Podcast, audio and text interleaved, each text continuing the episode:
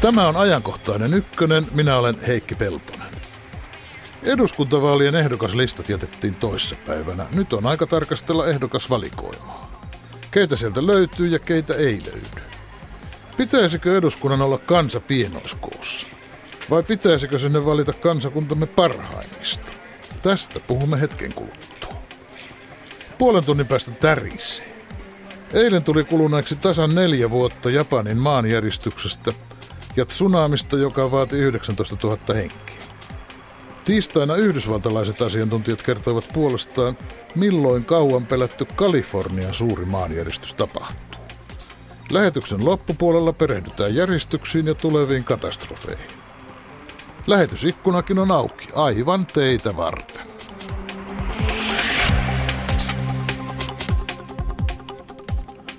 Tervetuloa ajankohtaiseen ykkösen Risto Uimonen. Kiitoksia. Emerituspäätoimittaja, julkisen neuvoston puheenjohtaja, tietokirjailija. Sovitaanko tässä lähetyksessä ennen kaikkea kokenut politiikan tarkkailija? Joo, en missään tapauksessa ole julkisen neuvoston puheenjohtajana täällä. Selvä. Lähdetään liikkeelle fraasista, eduskunta on kansa pienoiskoossa, onko? No se on kyllä fraasi. Eduskunta ei ole koskaan kansa pienoiskoossa, koska kun ihmiset äänestävät ö, ehdokkaita, vaaleissa ehdolla olevia ehdokkaita, niin ö, osa äänestää tietysti oman kaltaisiaan tai oman viiteryhmänsä edustajia, mutta kyllähän se lähtökohta on, että ne ihmiset, jotka ehdokkaaksi hakeutuvat noin yleisesti ottaen, niin ne, ne ovat niin kuin, poliittiselta aktiivisuudeltaan keskimääräistä parempia ja innokkaampia ihmisiä ja, ja tällä tavalla niin ihmiset äänestää mielellään hyviä ehdokkaita. Äänestääkö, äänestääkö sitä kaltaisia? Kun ajattelee, että nyt kuka tahansa mieluummin äänestä jotakuta, joka on minua fiksumpi tai No näin, tätä, tätä mä yritin sanoa, että ne äänestää joko siitä, siitä omasta viiteryhmästä niin kuin niitä fiksuimpia. Mm.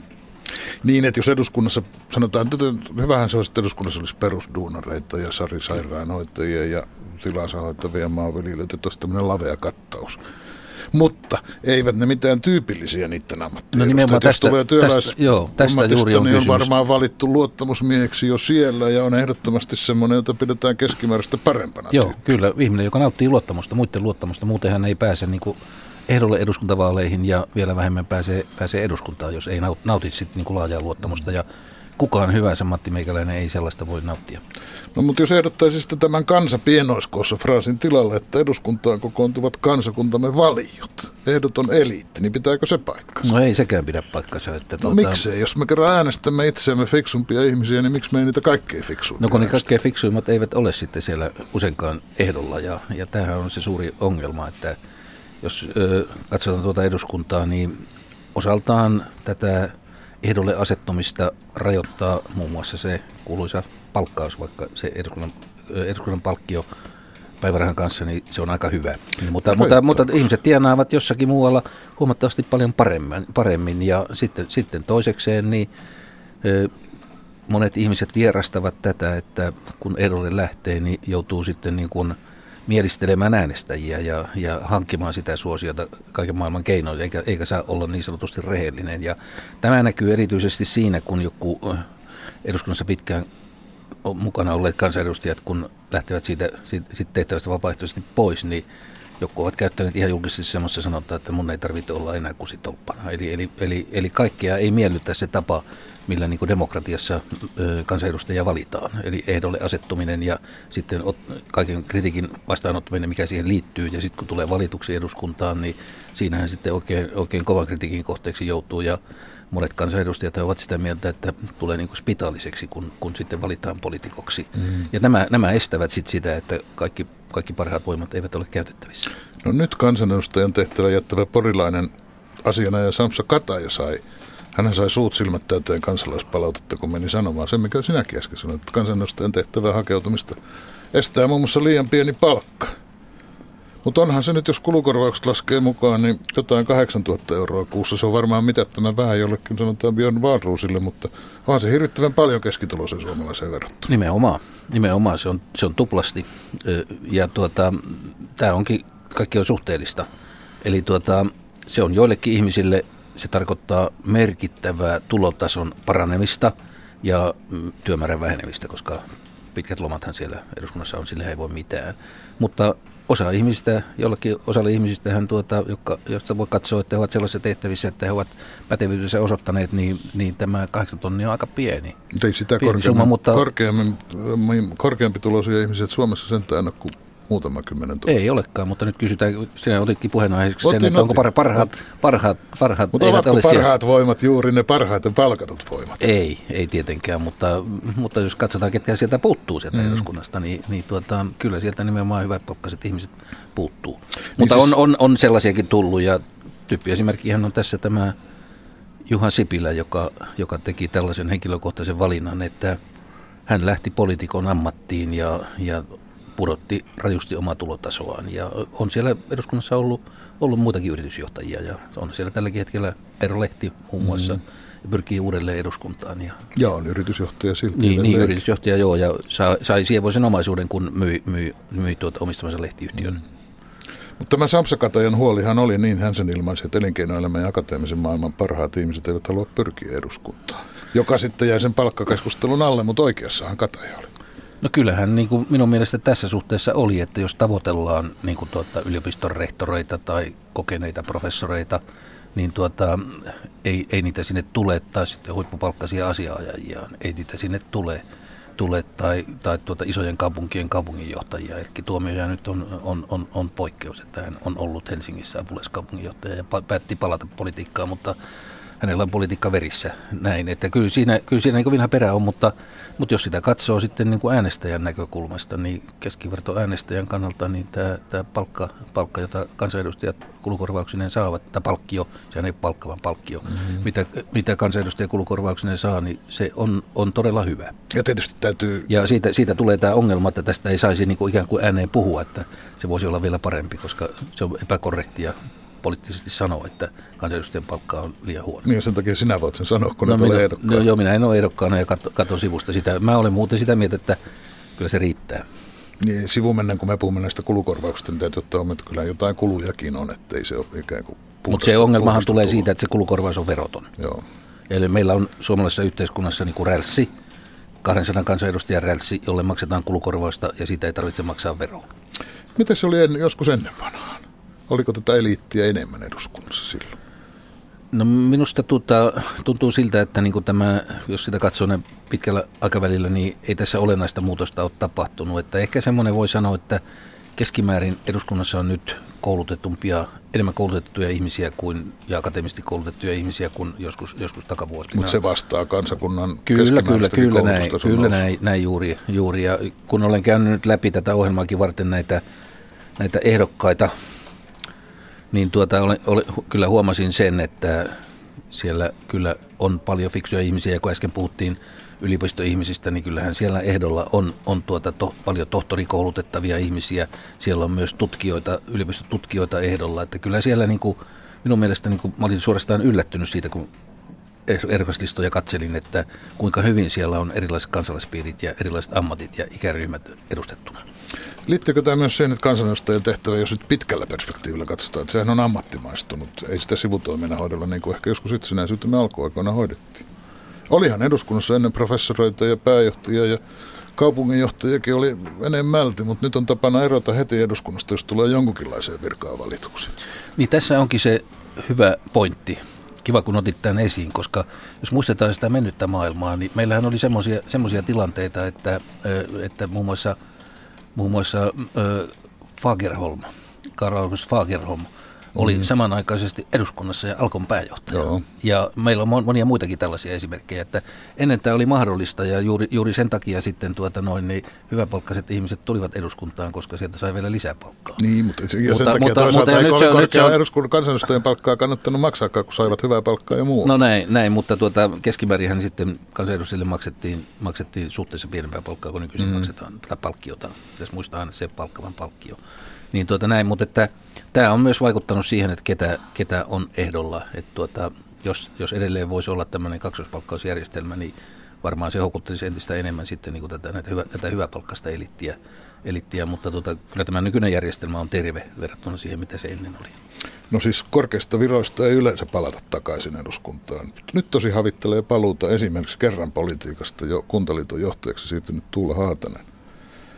Ja Erkki Tuomiojan oli kansanedustaja kautensa välillä, kausiensa välillä apulaiskaupunginjohtaja. Itse asiassa paluutahan on tekemässä Matti Vanhanenkin, joka välillä kävi perheyritysten liitossa Niin, ja töissä. Matti Vanhasen ei pitänyt näin nopeasti palata. Hän, kun hän lähti, niin hän sanoi, että hän, hän voi vielä palata, mutta tota, hän puhui kahdeksan vuoden poissaolosta, mutta ei niitä kahdeksaa ehdi tulla.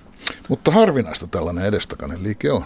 Et kun politiikasta lähdetään, niin sitten nautitaan jotain jonkun johtajan palkkaa jossain, ollaan tyytyväisiä ja hiljaa. Ja ehkä takana, taka-alalla harmaana eminensseinä pyöritään. Niin, peruskuvio kai on se, että, että tullaan politiikkaan kansanedustajiksi, sitten ollaan, a, a, ollaan tietty aika kansanedustajana ja sen jälkeen pyritään sitten vihreälle oksalle johonkin, johonkin virkaan sitten sen poliittisen kokemuksen takia ja poliittisen suhteiden takia ja sen takia, että puolueella on joku mandaatti, jonka viran voi ottaa. Yleensähän niistä ei tule takaisin. Päinvastoin ne, jotka siirtyvät, niin ne ovat sitten onnellisia, että kun pääsevät pois tästä tästä niin kuin tuota kansanedustajan työn rasitteista, vaikka jossa on myös hyvä puolessa. Mutta että se ongelmahan on myös siinä, että yksittäinen kansanedustaja on vaikutusvallaltaan nykyään suhteellisen vähäinen. Ja eduskunnassahan on aina äänestetty tietysti puoluepoliittisesti ja puoluekurin mukaisesti. Mutta tuota, se on se valta on keskittynyt tässä nykymaailmassa tämän globalisaation aikana ja sitten varsinkin näinä vaikeina aikoina, niin se on keskittynyt erittäin voimakkaasti hallituksen sisäpiirille. Ja yksittäisellä kansanedustajalla ei ole paljon sitten mahdollisuuksia siinä, siinä profiloitua tai, tai kokea, että, että vaikuttaa voimakkaasti asioihin, koska on pakko ajaa niin kuin tuota, hallituksen esitykset läpi eduskunnassa, vaikka ne olisivatkin mm. sitten, sitten niin kuin kir, sellaiset, että ne kirpaisevat suuria joukkoja äänestäjiä. Ne, ni, niitä on pakko tukea ja niitä ei, niitä ei pystytä niitä ei saada läpi niitä hallituksen vaikeita esityksiä, ellei ole puoluekuria. Mm. Ja tämä, tämä on sitten sellainen tekijä, joka tietysti kiusaa ja ärsyttää monia. Ja tässä niin voisi sanoa, että pitkään on asioita seurannut, niin yksittäisen kansanedustajan suhteellinen valta on tässä suhteessa merkittävästi pienentynyt 90-luvulta lähtien. Niin kyllä tässä kohtaa alkaa tulla sääliksi, vaikka jos miettii, että vastikään kokoomukseen loikannut Juhana Vartiainen tulisi valituksi kansanedustajaksi, niin minkälaista se hänen elämässä siellä eduskunnassa olisi, kun mä mietin niin kuin hänen tämmöistä tiedemiesmäistä ja analyysitapaansa ja niin, tietysti että voi... mahtaisiko se olla oikea kutsumusammatti? No sitä, sitä on hyvä kysyä ja sitten vielä, vielä sitten kun on ollut niin kuin vuosikymmeniä toisen puolueen niin kuin tuota, ideologian kannattaja, niin hypätä yhtäkkiä toiseen puolueeseen ja ikään kuin tuntea sen koko kotoisaksi, huolimatta siitä, että talouspoliittisesti tietysti hänen näkemyksensä ovat varmaankin tällä hetkellä lähempänä kokoomusta kuin ehkä, kokoomusta. Ehkä, ehkä hän on enemmän liukunut kuin hypännyt. Mm, niin, tai hän hyppäsi nyt toiseen niin, puolue- joo, loikkasi toiseen puolueeseen, joo, joo, että vaikka hän saattaa olla, että hän talouspolitiikassa tuntee tämän paremmin omaksi korikseen, mutta en tiedä tunteeko noin yleisesti. Mm. No, mutta se on sitten hänen asiansa. Mutta sinä sanoit, että katsoneesi huolellisesti noita läpi. Kiitos siitä, että valmistauduit tähän jutteluun. Miltä se yleiskuva näyttää? No, jos, jos sitä nyt vertaa tähän eliitti vai kansa pienoiskoossa minusta, minusta ehdokasasettelu vaikutti hyvältä siinä suhteessa, että siellä todella oli niin kuin tuota, hyvin erilaisia ihmisiä. Siellä oli, oli perinteisten duunariammattien edustajia, siellä oli sitten niin kuin, tuota, akateemisesti korkealle koulutettuja ihmisiä, siellä oli maanviljelijöitä ja, ja siellä oli toimihenkilöitä. Ja, ja tuota, noin, niin, tämä, tämä, tämä niin kuin positiivisella tavalla yllätti minut, että mikä tämä ehdokasasettelu on, kun, kun helposti ajatellaan, että, että se olisi jotenkin niin kuin yksipuolinen ja vinoutunut. Ja tuota, sitten vielä pitäisin sitä, sitä positiivisena, että ilmiönä, että siellä oli myös aika lailla nuoria ehdokkaita, ja, mutta sitten vastapainona tietysti vanhoja konkareita on, on aika lailla, ja nuorten, nuorten on vaikea tunkeutua sieltä, sieltä, tuota noin, niin sieltä vanhojen konkareiden takaa ja löytää oma paikkansa, mutta aina on nuoria äänestäjiä, jotka nuoria äänestävät. Se, mikä minua pisti silmään, kun katselin läpi, oli se, että entisten kansanedustajien määrä on siis, minusta se on huomattavan suuri. Minä laskin niitä kaikkia 45, enkä ole varma, onko se ihan tarkka laskelma, koska jos kaikkein pienimpien eduskunnan ulkopuolella nyt olevien puolueiden listalla on vielä joku eksynyt, niin se vaan kasvaa siitä. Äsken puhuttiin siitä, että eduskunnan vetovoima on vähän, että ihmiset ovat iloisia, kun pääsevät sieltä joihinkin muihin töihin. Mutta kova veto takaisin on siellä jo olleilla, että ei se nyt sitten niin mahdoton työpaikka voi olla. Ei se olekaan mikään mahdoton työpaikka, se on itse asiassa niin kuin varsin mielenkiintoinen työpaikka. Ja, tota, ja, ja, mutta että nämä, jotka palaavat tai yrittävät paluta, niin nehän ovat sellaisia, jotka ovat niin kuin, tavallaan ammattipolitiikkoja, tehneet työuransa politiikassa ja näistähän on sitten suuri osa keskustalaisia. Keskusta, siis keskusta, 21 näistä minun niin, niin, että kesku, keskusta, keskusta menetti viime vaaleissa 16 kansanedustajan paikkaa ja nyt kalpeja kun katsotaan, niin näyttää siltä, että että tuota noin, niin sieltä saattaisi tulla tämä 16 takaisin. Ja Itse tämä, tämä, keskusta, keskusta voisi saada huomattavaa vaalivoiton niin, että tulisi pelkästään nykyinen eduskuntaryhmä miinus ne, jotka vapaaehtoisesti nyt lähtevät pois, plus ne, jotka viime vaaleissa putosivat, eikä mitään muuta joo. uudistusta. Kyllä, no, niin, joo, kyllä, mutta että näin se on, ja monissa muissakin puolueissahan on, on yllättävän monta entistä kansanedustajaa pyrkimässä takaisin. Ja se on, mä, mä selitän tätä yksinkertaisesti vaan sillä, että nämä ovat ammattipolitiikkoja hengeltään ja tuota noin, niin politiikka vetää heitä niin paljon puoleensa, että he haluavat vielä kerran yrittää tätä. Ja tietysti sitten vielä, jos katsoo, että ikärakennekin on näillä, näillä tuota, paluta yrittävillä sellainen, että he edustavat mieluummin niin kuin, niin kuin normaalin työuran viimeisiä vuosia kuin, kuin niitä keskimmäisiä vuosia, niin myös jos ihminen jää eläkkeelle, niin hän on toimeton niin, että monien mielestä, niin, niin, että sitten, niin, että sitten, sitten itse asiassa on kiehtovaa vailla taloudellisia huolia sitten tehdä politiikkaa. Ja tietysti myös niin, että kun kaikki ennusteet ja arviot povaavat keskustelulle suurvoittoa, niin kannattaa ruveta ehdolla Kyllä. paremmin kuin joskus muulla. Mutta mä haluaisin kiinnittää yhteen asiaan huomiota, kun mä katsoin näitä listoja läpi, että mun mielestä tänä, tällä kertaa on poikkeuksellista se, että niin sanottujen puhtaiden julkisedustajien määrä on hyvin vähäinen. Että siellähän, siellähän on, se on tietysti maku kysymys, että kuka on julkis. Siellähän on muun muassa Lola Vallinkoski, joka on entinen missi, mutta hänkin, hänkin on tehnyt sitten sen missioiden jälkeen paljon, paljon niin kuin kaikkea muuta. Ja itse yritin määritellä sitä, että kuka olisi niin kuin suuri julkisehdokas, mutta sitä on vähän vaikea, vaikea niin kuin yksiselitteisesti jotakuta nostaa sellaiseen rooliin, mutta siitä, siitäkin huolimatta, että tämä varmaan herättää monissa ärtymystä, niin mä sanoin, että mun mielestä suurin julkisehdokas on Jallis Harkimo. Eli, eli että hän on, hän on niin tämmöinen joka höylä, joka kaikkialla, kaikkialla on ollut mm. julkisuudessa esillä. Mutta sitten heti täytyy lisätä, että eihän Jallis ole pelkkä julkisehdokas. Että hän, hän on kuitenkin ihan vakavasti otettava ihminen. Sitä paitsi hän ei ole politiikan ensikertalainen, hän on entinen presidentin valitsijamieskin 80 Kyllä, kyllä, no, kyllä. Mutta siinä että, mielessä, jos laskee, että julkisehdokas on sellainen, jolla ei ole ollut mitään politiikan kanssa tekemistä aikaisemmin, niin siihen kuva mm. hän ei mahdu. Mutta esiintyy, sitten, esiintyy kaiken aikaa siinä Niinistön vaalikampanjasta kyllä, kertovasta kyllä, kyllä, kyllä, hän oli keske, keskeinen vaikuttaja sillä tavalla ihan luonteva siito hänelle, mutta sitten hänen poikansa on myös ehdolla. Ja, ja hänen tuota, poikansa ilmeisesti on julkis, tosi mulla ei ole aavistustakaan kuka hän on ja mistä hän on julkis. Joo, mutta tuota, juuri tässä tullaan, että äh, Harkimot, Jallis Harkimo ja hänen entinen vaimonsa Leena Harkimo, joka on jäänyt eduskunnasta pois, niin ovat niin suuria julkiksi. Hänen kaksi siellä, entistä vaimoa. Niin, no joo, mutta, tuota, mutta Harkimo nimellä. Niin tuota, tämä hänen, hänen poikansa sitten tavallaan tässä, tässä pääsee esiin tässä tämän vanhempiensa myönteisen julkisuuden. Risto on pieni itsekritiikin paikka. Olisiko se niin, että Mulla on sama vaikutelma kuin sinulla, että ei tässä julkisehdokkaita voi mm. sanoa, että kovin paljon olisi. Teemmekö me toimittajat julkisehdokas juttuja vähän sen takia, kun emme muitakaan osaa tehdä? Tarkoitan siis sitä, että – Eihän politiikkaa töikseen seuraavankaan ammattitaito. Eihän se riitä analysoimaan siltä ehdokasmassasta. Mutta kuin poimimaan ehdokkaiden joukosta ne nimet, jotka muutenkin tunne. Jotka juuri ovat ne julkikset. Niitä, mistä kutsumme julkiksiksi ja lihavoidaan niiden nimet lehtijuttuihin. Ja eihän meidän koko ammattikunnan ammattitaito esimerkiksi viime vaalien aikaa mitenkään riittänyt ennustamaan perussuomalaisten eduskuntaryhmän kokoonpanoa kuin osaksikaan oikein. Kun julkiksi oli niin vähän. Kyllä, joo, mutta tämä on median tämmöinen, sanoisiko lainausmerkissä sanottuna helmasynti, että tuota, ne, jotka ovat julkisuudessa paljon esillä, niin niistä sitten tehdään juttuja sen takia, kun ne ovat paljon, paljon julkisuudessa Joo. esillä, että niistä on helppo tehdä, koska kaikki... Se voi tuntee... paheksua sitä, että he ovat julkisuudessa niin paljon niin, esillä. Niin, niin, niin näin. Kun näin ensin se, tuotamme sen julkisuuden, Joo, kyllä, kyllä, juuri, juuri näinhän se toimii. Ja tuota, mutta tämä on yksi näistä median laista, että jos kirjoitetaan ihmisestä, jota, joka vaikka lehtijuttu, niin, tai tehdään radiojuttu ihmisestä, jota kukaan ei tunne, niin kukaan ei sitä ohjelmaa kuuntele eikä sitä juttua lue, että jos mm. karikoiden sanotaan mm. se, niin tämähän on, tämä on se laki. Ja, mutta että sitten, sitten nämä myös saavat nämä tämänkaltaiset ehdokkaat sitten taas lisäjulkisuutta, jota, jota sitten voidaan paheksua, että media antaa sille lisäjulkisuutta. Näin. Äsken puhuttiin entisistä kansanedustajista, mutta tästä entisyydestä, entisyydestä saa ehkä vedettyä toisenkin trendin.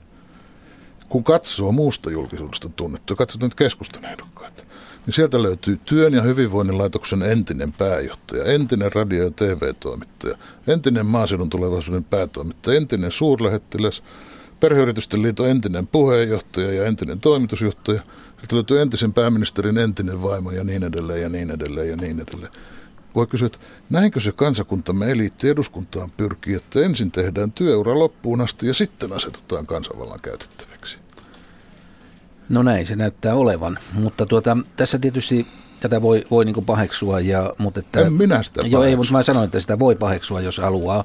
Mutta tuota, tähän johtuu osittain, osittain siitä, että heillä on aktiviteettia, jonka he haluavat jonnekin purkaa ja katsovat, että he, he voivat olla niin kuin, niin kuin liian, tuota ehdolle. liian aikaisin mutta, eläkkeelle lähtenyt. No sit, tämä on se kysymys, joka pitäisi heittää, mutta kun tuolta pannaan ihmisiä pois tuolta ennenaikaisesti eläkkeelle, pilvin pimeä, erityisesti miehiä, niin, tuota, ja, niin totta kai ne miettii, mitä muuta tekisi. Ja sitten vaikka lähtisikin niin kuin 63-vuotiaana eläkkeelle, niin moni, moni kokee, että se on siitä huolimatta ennenaikaista. Tämä voi olla kyllä meille kummallekin liian läheinen kysymys. Joo, mutta, mutta mä haluaisin sanoa sen vaan, että kun näitä ehdokasasetelmia katsotaan, niin täytyy muistaa, että harva näistä, myöskään näistä entisistä toimittajista, niin ihan on vakavissaan sitä mieltä, että hän pääsee läpi. Ja ehdokasasetteluhan on aina taktinen, eli, eli vaalien, vaalimenestyksen kannalta on äärimmäisen tärkeää että se, että se ehdokasasettelu onnistuu, ja sen täytyy olla monipuolinen sillä tavalla, että ikään kuin erilaiset äänestäjäryhmät puolueiden sisällä löytävät siellä ne omat, jolle voivat antaa äänensä. Ja tämä, tämä sitten heijastuu helposti juuri tässä muodossa, että sinne on, sinne on kerätty niin kuin entisiä suuruuksia aika paljon sen takia, koska ne ovat tunnettuja ja voidaan ajatella, että, että heillä on omat kannattajansa. Mutta tuota noin, sitten vaalien jälkeen voidaan laskea, että moniko näistä entisistä suuruuksista on sitten tullut valituksi, niin mä mm. luulen, että saldo on aika pieni.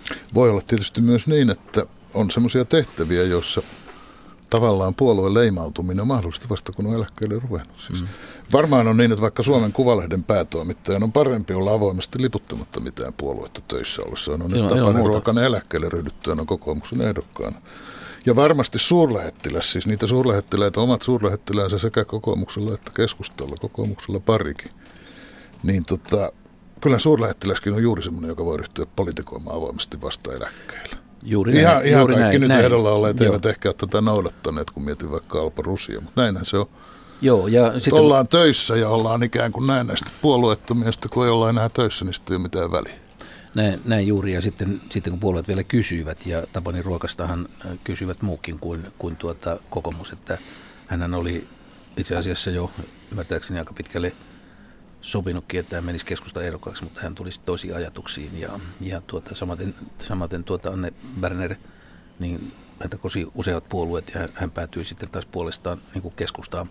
Ja, mutta että, kyllä mä näkisin tämän myös sillä tavalla, että kun siellä on entisiä päätoimittajia, siellä on muun muassa Lauri Kontro, maaseudun mm. tulevaisuuden entinen päätoimittaja, niin onhan näiden yhteiskunnallinen osaaminen aivan huippua näiden entisten päätoimittajien. Että tuota noin, niin kyllä he ovat sillä tavalla päteviä ehdokkaita. Aivan samalla tavalla kuin suur, suur, suurlähettiläät myös. Tässä keskustelussa on mukana entinen päätoimittaja Risto Uimonen, mutta en minä sinun kanssa silti eri mieltä Mutta jos tätä miettii, näitä eläkkeellä olevia, niin tähän kaikkeen verrattuna onhan se virkistävä poikkeus, että joku Juhana Vartiainen korkeana virkamiehenä asettuu ehdokkaaksi jo ennen eläkeikänsä. Tai toimittajista puheen ollen Timo Harakka, joka tunnustaa väriä – vaikka sitä ihan varmasti on hänen omalle työuralleen haittaa eikä hyötyä. Tai nettipoliisi Marko Fors, joka uhraa oman puolueettomuutensa. Jos vertaa kaikkiin niihin, jotka töissä ollessaan ovat puolueettomia ja sitten liputtavat. Joo, näin, näin tietysti voidaan sanoa, ja, mutta he ovat luultavasti tämän oman punnintansa pohdiskelussa käyneet ja ovat päätyneet siihen tulokseen, että tämä mahdollisuus uudesta urasta – poliitikkona, niin on sen verran houkuttelevaa, että he tämän riskin ottavat. Mm-hmm. Mutta näyttää siis siltä, että eduskunta voi olla kahdenlainen uraetappi. Siis toisaalta kansanedustaja voi tulla valituksi korkeaan virkaan, niin kuin nyt viimeksi vaikka Johannes Koskinen. Toisaalta se toimii tämmöisenä uran jälkeisenä jäähdyttelypaikkana. Onko jäähdyttelypaikka väärin sanottu? No se saattaa olla jäähdyttelypaikkaa, mutta tuota, ei, ei, ei, se ole vähättelevä ilmaisu. Ehkä ei ole viisasta käyttää sitä, koska tuota, noin, niin eihän ole mitään takeita siitä, että ihmiset menevät sinne jäädyttelemään, vaan, mm. päinvastoin he voivat niin kuin kenties antaa kaikkea. No otetaan pois, jos on negatiivinen joo. Mutta mä haluaisin tuoda siihen tähän toisen näkökulman, että mä itse, itse niin kuin arvostan sellaisia poliitikkoja, jotka ovat kansaa palvelleet pitkään ja ovat tehneet pitkän uran, uran politiikassa. Meillähän on nyt kaksi tällaista poliitikkoa tuolla eduskunnassa.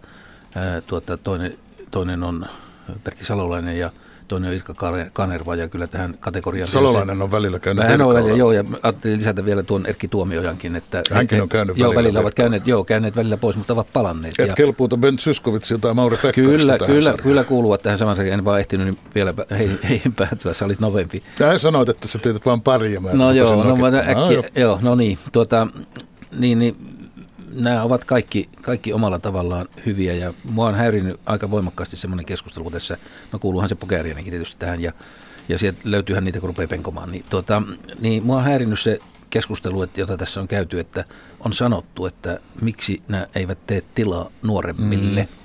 Eikö niin, että kansanvallassahan kaikki saavat asettua ehdolle, jotka, jotka haluavat ja jotka pääsevät ehdolle. Ja sitten äänestäjät valitsee, ketä valitsee, että mitä, mitä paha siinä on, jos on myös, myös ikääntyneitä kansanedustajia. No tämähän on vähän tämmöinen ongelma, joka esiintyy urheilijoiden kohdalla, että milloin se lopettaa uransa, että niin kauan kuin luistin kulkee, niin mitä sitä lopettamaan. Mutta pitäisikö demokratian ritareiksi julistaa tämmöiset ammattipoliitikot? Näistä, tästähän seuraa toisaalta, että jos on kovin pitkä No ura, niin silloin puuttuu muuta työelämän kokemusta. Joo, joo mutta silloin, silloin juuri tämmöiset, jotka on välillä hypänneet jonnekin muualle ja hankkineet muuta kokemusta, niin se, se, on, se on eduksi. Mutta kyllä sitten nykyaikana voi sanoa myös näin, että, että kun itsekin paheksun aika usein ihmisiä, jotka tulevat koulun penkiltä politiikkaa ja ovat tehneet sitten pelkästään politiikkaa, niin paheks- paheksun näitä niin kuin tuota, tietyllä asenteellisella tasolla, mutta, mutta sitten voi myös sanoa, että nykyajan politiikka on, on niin vaativa laji, että, että sinne täytyy myös erikoistua ja nämä on niitä ihmisiä, jotka ovat niin kuin erikoistuneet poliitikoiksi, mutta siitä huolimatta ja, ja tietyllä tapaa, tietyllä tapaa niin kuin arvostan, arvostan tällaista pitkää poliittista uraa, niin Johannes Virolainenhan on ehkä tässä kanssa niin kuin yksi, yksi huippuesimerkki. Mm. Niin tuota, mutta he ovat niin kuin, tavallaan kansanvallan, kansanvallan tällaisia niin kuin, niin kuin tuota, tukipylväitä myös, myös omalla tavallaan ja, ja arvostavat sitä, että sitä, että heidät valitaan eduskuntaan ja saavat palvella kansaa. Siitähän tässä pohjimmiltaan pitäisi olla eduskuntatyössä kyse, että palvellaan kansaa. Mutta kun se peruskuvio on se, minkä tuossa jo taisin mainitakin, että, että tullaan politiikkaan, ollaan eduskunnassa aikansa ja sitten, sitten hakeudutaan virkoihin. Mm. Ja, ja tuota, tämä on, tää on se, joka minun mielestä ei niin kauhean hieno, hieno kuvio ole. Hyvä, siis kysymykseen, niin pitäisikö julistaa demokratian ritareiksi nämä, jotka eivät pyri virkoihin, niin vastaus on ilmeisesti, että pitäisi. No siltä se, Toisaalta enää, emme me tiedä, Ei- vaikka olisivat kulissien takana kovasti pyrkineet, mutta eivät päässeet se on, kaikista näistä. Niin, se, ne, näin juuri, että tämä on hyvin, hyvin monimutkainen kysymys. Mutta Risto Uimanen, vaikka me tässä nyt olemme keskittyneet ja halunneet keskittyä ehdokasvalikoimaan, niin täytyy tässä hetki spekuloida vaalituloksellakin. Miten suuri keskustevoitto tulee olemaan sinun käsityksesi mukaan? Ei meidän kannata kysyä, voittaako vai ei. No ei kannata kysyä, koska, koska se nyt on päivän selvää, ja, mutta en minä sitä osaa, osaa sanoa, mutta varmaan tämmöinen, jos arvata pitää, niin hyvä arvaus olisi, että, että ne, ne, ne 16 jo tulevat takaisin keskustan kansanedustajiksi, ne paikat, jotka, jotka men, ne puolue menetti viimeksi. Mm-hmm. Mutta, mutta, mutta sittenhän tässä on se mielenkiintoinen homma, että tällä, tämän hetken tietojen mukaan niin kuin tämä yhden puolueen etumatka on, on niin selkeä muihin verrattuna, että tämä on, tämä on nyt uutta. Mm. Mutta tässä käydäänkin kovaa kilpailua nyt niin kuin hopea- ja Niin itse asiassa siitähän tässä kilpaillaan. Punamultaa pukkaa sinun käsityksesi mukaan? No mun mielestä sekin on täysin... Tai sitten on tämmöinen uusi termi, eikö niin kuin peruspunamulta? Joo, mutta kun sitäkin on niin, niin mahdottoman vaikea mennä ennakoimaan, koska nyt on aidosti tilanne semmoinen, että meillä on siinä kolme puoluetta, joka kilpailee niin kuin tuota kakkospuolueen asemasta, joskin tietysti sosiaalidemokraatit ja ö, ö, kokoomus ovat siinä hieman edellä mm. perussuomalaisia tällä hetkellä, mutta kun emme me tiedä, mikä näiden järjestys on, ja me emme tiedä sitä, että mikä puolue haluaa lähteä hallitukseen. Jos tulee turpiin, niin ei lähdetä hallitukseen. Jos sosiaalidemokraateilla menee huonosti, niin eivät lähde hallitukseen. Jos kokoomuksella menee huonosti, niin ei ole takeita, että ne lähtevät hallitukseen. Et tämän takia tämä vaalitulos on nyt sitten se, joka ratkaisee. Meillä on siis tulossa jännittävät Joo, vaalit. ja voisi sanoa näin, että todennäköisin hallituspuolue näistä, näistä tuota, koko keskustan takana olevista on perussuomalaiset, että niillä on suuri hinku sinne hallitukseen. Jännittävä näkemys. Kiitos Risto Uimanen. Kenellä se näkee?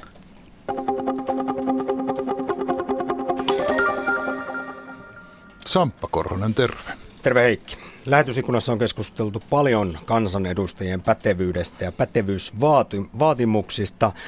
Jos kysytään, että saako rahalla parempia edustajia, niin yksi vastaus lähetysikkunasta kuuluu, että Italiassa kansanedustajilla on korkeat palkkiot. Onko siellä sitten edustajien ja päätösten laatu parempaa kuin meillä? Se olisi ihan toisen keskustelun paikka. Ehdotetaan myös Suomeen kaksi kamarista eduskuntaa. pistetään yläkertaan viisaat ja alakertaan kädet savessa väkertäjät. Eli vähän tällainen brittiläinen Tätä varten Suomessa on eduskunnan suuri valiokunta muuten. Juuri näin.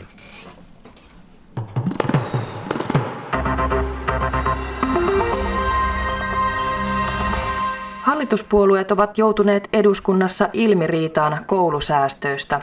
Mulla ei ole mitään muuta vaihtoehtoa kuin esittää, että me vedämme pois tämän rahoituslain. Ja tästä syystä mä olen esittänyt jo eilen pääministerille ja tänään virallisesti koko hallitukselle kirjeellä, että tämä vedetään pois. Ja en halua olla se ministeri, joka tällaista voi viedä läpi. Me emme voi ennen vaaleja elää pellossa. Minun mielestä tämä koulutuskeskustelu on tästä hyvä esimerkki. Tuli suora kysymys, aikooko valtioneuvosto vetää tämän ehdotuksen pois pöydältä. Vastaus on, että ei aio.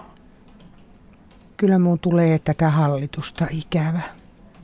Keskustan ryhmäjohtaja Kimmo Tiilikainen tarttui hallituspuolueiden kiistelyyn. Opetusministeri sanoi, että 190 miljoonan säästöt vedetään pois. Pääministeri sanoi, että eipäs vedetä. Kyllä tämä kuvaa tätä vaalikautta täydellisesti. Kumpi teistä puhuu nyt hallituksen suulla ja kumpi puhuu omiaan? Ja tätä eduskuntaakin tulee ihan kauhea ikävä. Me emme ole hallituksen piirissä vielä keskustelleet siitä, mitä me tälle koulutuskokonaisuudelle teemme ja tulemme jatkamaan näitä keskusteluja, mutta minun tehtäväni pääministerinä on puolustaa sitä kokonaisuutta ja nyt me katsomme, miten, tämän koko, miten me etenemme tämän kokonaisuuden kanssa. Ja tätä pääministeriä, tätä mun vasta ikävä tuleekin. Ehkä tätä koulutussäästökeskustelua vielä muutaman päivän saa nauttia, mutta eduskunta lähtee vaalilomalle ja tulee vaalit ja tulee uusi hallitus. Ja sittenkö Stubb tuolta huutelee ihan tiilikaisena?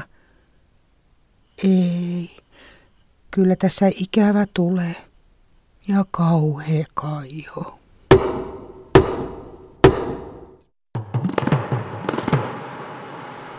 Samppa Korhonen, millekä nyt ruvetaan? Nyt mennään maanjäristyksiin, jotka ehkä tuntuvat meistä suomalaisista kaukaisilta, mutta Suomessakin niitä tapahtuu. Arvaa Heikki, kuinka usein? No ihan pikkiriikkisiä saattaa tapahtua niin, että... Kyllä ne myös välillä tuntuvat. Kuinka usein? Niin. No joka 16 vuosi kerran kaksi viikossa, eli satakunta vuodessa. Ne ovat juuri niitä niin pieniä. Nyt yrität, joo. Kyllä, niitä, kyllä ne myös tunnetaan. Esimerkiksi Kouvolassa pari vuotta sitten tapahtui paljon. Ennätysmäisesti Suomessa kyseisenä vuonna muutenkin 200 maanjäristystä, mutta noin muuten Suomessa maanjäristyksiä koetaan erityisesti Kuusamon, Merenkurkun, Perämeren ja Tornionjokilaakson alueella. Kerron tämän siksi, koska harvemmin tulee ajatelleeksi tosiaan, että meilläkin täällä tärisee. Pääosin johtuen jääkauden jälkeisestä maan kohoamisesta. Mutta kuten aina, maailmalla kaikki on suurempaa, ainakin maanjäristykset.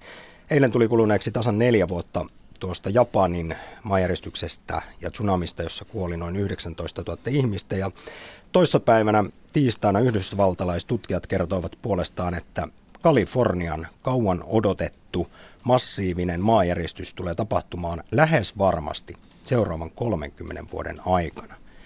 Raportin päätekijä varoitti muun muassa, että nyt kalifornialaisten kannattaisi elää joka päivä kuin se olisi, ei nyt viimeinen, mutta tuo suuri järjestyksen päivä.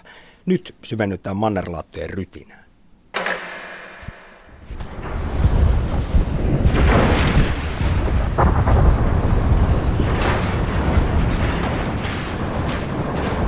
Järjestyksiä tapahtuu käytössä katsoen koko ajan. Voidaan sanoa, että jos otamme kaikki järjestykset, jotka voidaan rekisteröidä, niin kerran kymmenessä sekunnissa jossakin päin maapalloa tapahtuu järjestys. Mutta siitä kun mennään sitten asteikolla, voimakkuusasteikolla ylöspäin, niin kaikkein suurimpia tapahtuu ehkä kerran vuodessa ja kaikkein suurimpia niin ehkä kerran vuosikymmenessä, kerran vuosisadassa, että ne ovat hyvin harvinaisia. Nämä laatathan liikkuvat noin 2-3 senttimetriä vuodessa, eli niiden nopeus on suurin piirtein sama kuin kynnen kasvamisnopeus. Tosin on paikoin nopeampiakin laattaliikkeitä, esimerkiksi Tyynemeren laatta tietyiltä osin liikkuu jopa 12 senttimetriä vuodessa. Ja jos tosiaan tämmöinenkin liike lukitaan sitten vaikka sadaksi vuodeksi, niin sehän tarkoittaa sitten, että siellä on noin 12 metrin ponnahdus tiedossa siinä vaiheessa, kun se sitten vapautuu jo se, puhutaan tämmöistä takaisin ponnahdusteoriasta, jossa se tosiaan sitten tavallaan hakee sen tasapainoasemansa uudestaan tämä laatta ja vapauttaa sen kaiken energiansa maanjäristyksenä. Maailmalla havaitaan noin 5 miljoonaa maanjäristystä vuodessa. Esimerkiksi pelkästään Kaliforniassa yli 10 000. Ja siitä puheen ollen, Yhdysvaltain geologian tutkimuskeskus julkaisi vastikään tuoreimman arvionsa siitä, milloin Kaliforniassa tapahtuu se pitkään pelätty voimakas järistys. Vastaus kuuluu, seuraavan 30 vuoden sisällä yli 99 prosentin todennäköisyydellä. Millaista tuhoa on sitten luvassa, kun San Andreasin siirroksessa räsähtää? Villeimmissä uhkakuvissa on maalailtu jopa koko Kalifornian repeämistä Tyyneen mereen. Seismologi Matti Tarvainen Helsingin yliopiston seismologian instituutista toteaa, että sellaista ei ole sentään lyhyellä aikavälillä tapahtumassa, mutta suurta vahinkoa kuitenkin. Että koko Kalifornian niemimaa luhistuisi Tyyneenmeren, niin se nyt on tämmöinen science fiction tarina. Mutta Kalifornian alueellehan on odotettu oikeastaan vuodesta 1906, että siellä tapahtuisi iso järjestys. Nimittäin kyseisen järjestyksen jälkeen havaittiin, että Kaliforniassa ja nimenomaan San Franciscon alueella tapahtuvat järjestykset näyttävät noudattavan noin 80 vuoden sykliä. Ja 80-luvun lopulla tapahtui sitten voimakkuudeltaan vajaan seitsemän Richterin asteikon järjestys. Ja arveltiin, että oliko tämä jo semmoinen takaisin ponnahdus järjestys vai jäikö sinne vielä jännityksiä jäljelle tuonne San Andreaksen siirrokseen ja on hyvin ilmeistä, että siellä jännitys, jännitystä on koko ajan. Liikkuuhan se todellakin se laatta siinä koko ajan. Eli kun annetaan 50 vuoden aikaikkuna, niin voidaan ihan varmuudella sanoa, että siellä tapahtuu suuri järjestys, mutta kannattaako ruveta sitä voimakkuutta arvailemaan? Jos nyt jonkun arvion heittäisi tässä, niin voi sanoa, että kahdeksan ja puolen suuruinen järjestys alueella tapahtuu. Ja se on ihan valtava jo sitten. Järjestyshän on valtava. Yleiset voi sanoa, että voimakkuudeltaan seitsemän ja puoli tai sitä suuremmat järjestykset Richterin asteikolla, ne ovat aina suuria ja jos ne sattuvat matalalla asuttujen alueiden alla, niin ne ovat aina tuhoisia. Sanoit, että se on science fictionia, että maanjärjestyksen seurauksena koko Kalifornia luhistuisi Tyyneenmereen. Mutta onko itse asiassa pitkällä tähtäimellä kuitenkin niin, että Kalifornia irtoaa siitä San Andreasin liitosta myöten Pohjois-Amerikasta? Kyllä se, kyllä se liikkuu. Sehän koko Kalifornian nimimaa liikkuu kohti luodetta suurin piirtein. Ja siinähän käy sillä, että noin 40 miljoonan vuoden kuluttua se on ihan oma itsenäinen saarensa, että se on ihan erillään ja on sitä sanottu, että se sitten Los Angeles, kun siinä on se eteläisempi kaupunki, niin se sitten painuu hiljalleen sinne Tyynelle merelle. Että San Franciscolaiset on sanonut, että se on aivan oikein niille, että on niin leuhkaa sakkia.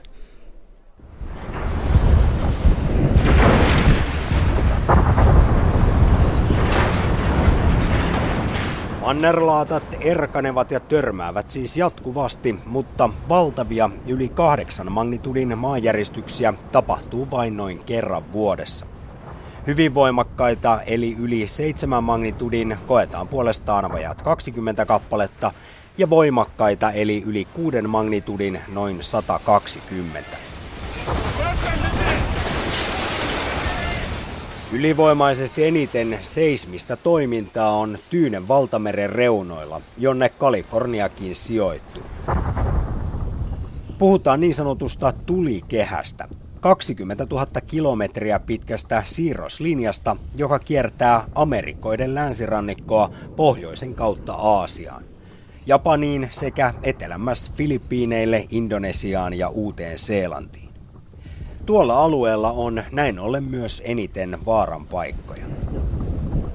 Siitä noin 75 prosenttia maapallon järjestyksistä tapahtuu Tyynemeren tulikehän alueella.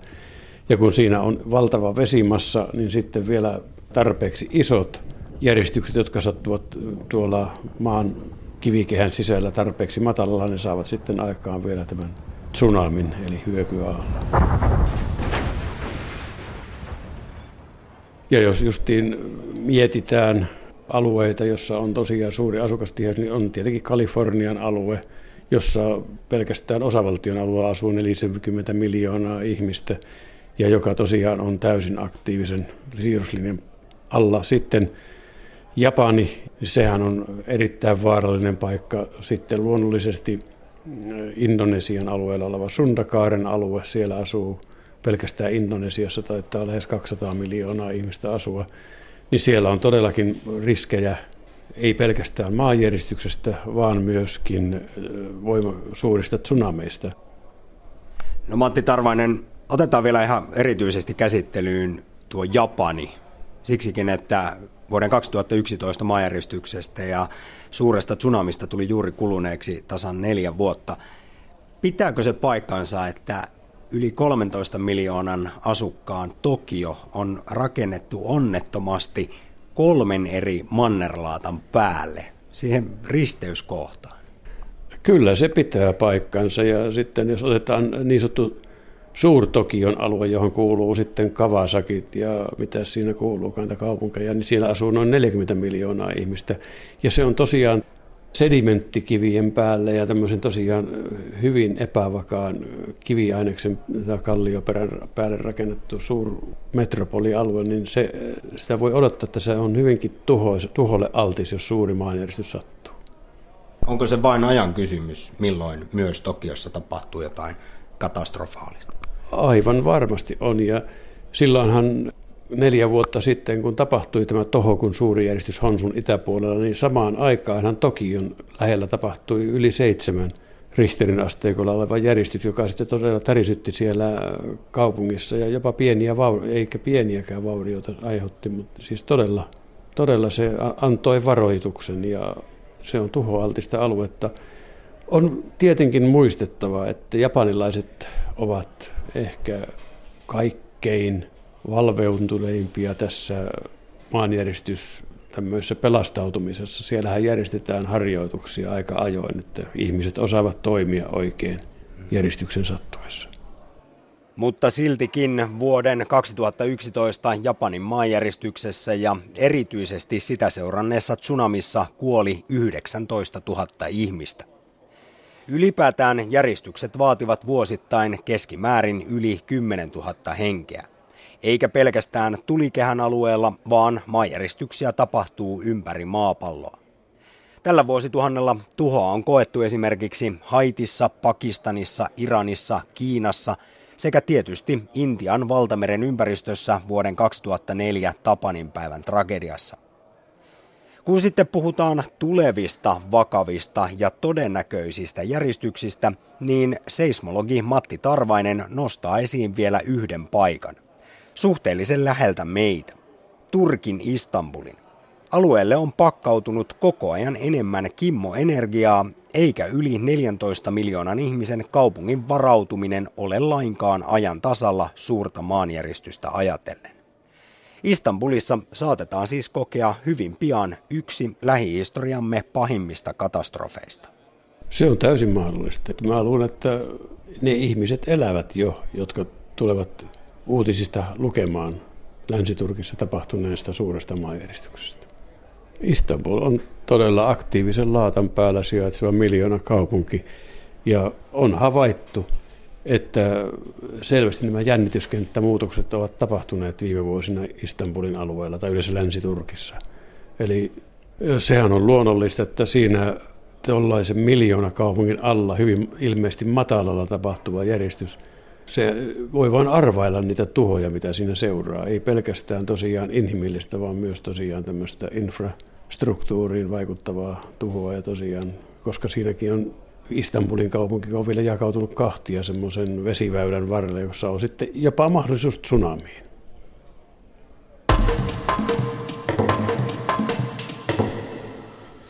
Sehän on nyt niin, että jos huolellisesti aikoo valmistautua eduskuntavaaleihin, niin hyvin saa aikansa kulumaan vaalikoneiden kanssa. Yleisradion vaalikone avautui eilen ja pitihän sitä tietysti heti kokeilla. Aika hyvin toimi se ehdokas, jota äänestän sijoittui kymmenen parhaan joukkoon.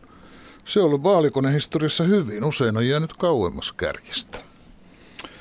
Jokin vaalikone sainauttaa päähän. Minua yleensä ärsyttää se, että ehdokkailta kysytään sekaisin elintärkeitä ja jonjoutavia. Siis minun mielestäni joku muuta ehdokas voi olla muuta mieltä. Tämäkin yritetään jossakin vaalikoneessa ottaa huomioon, mutta totta puhuen.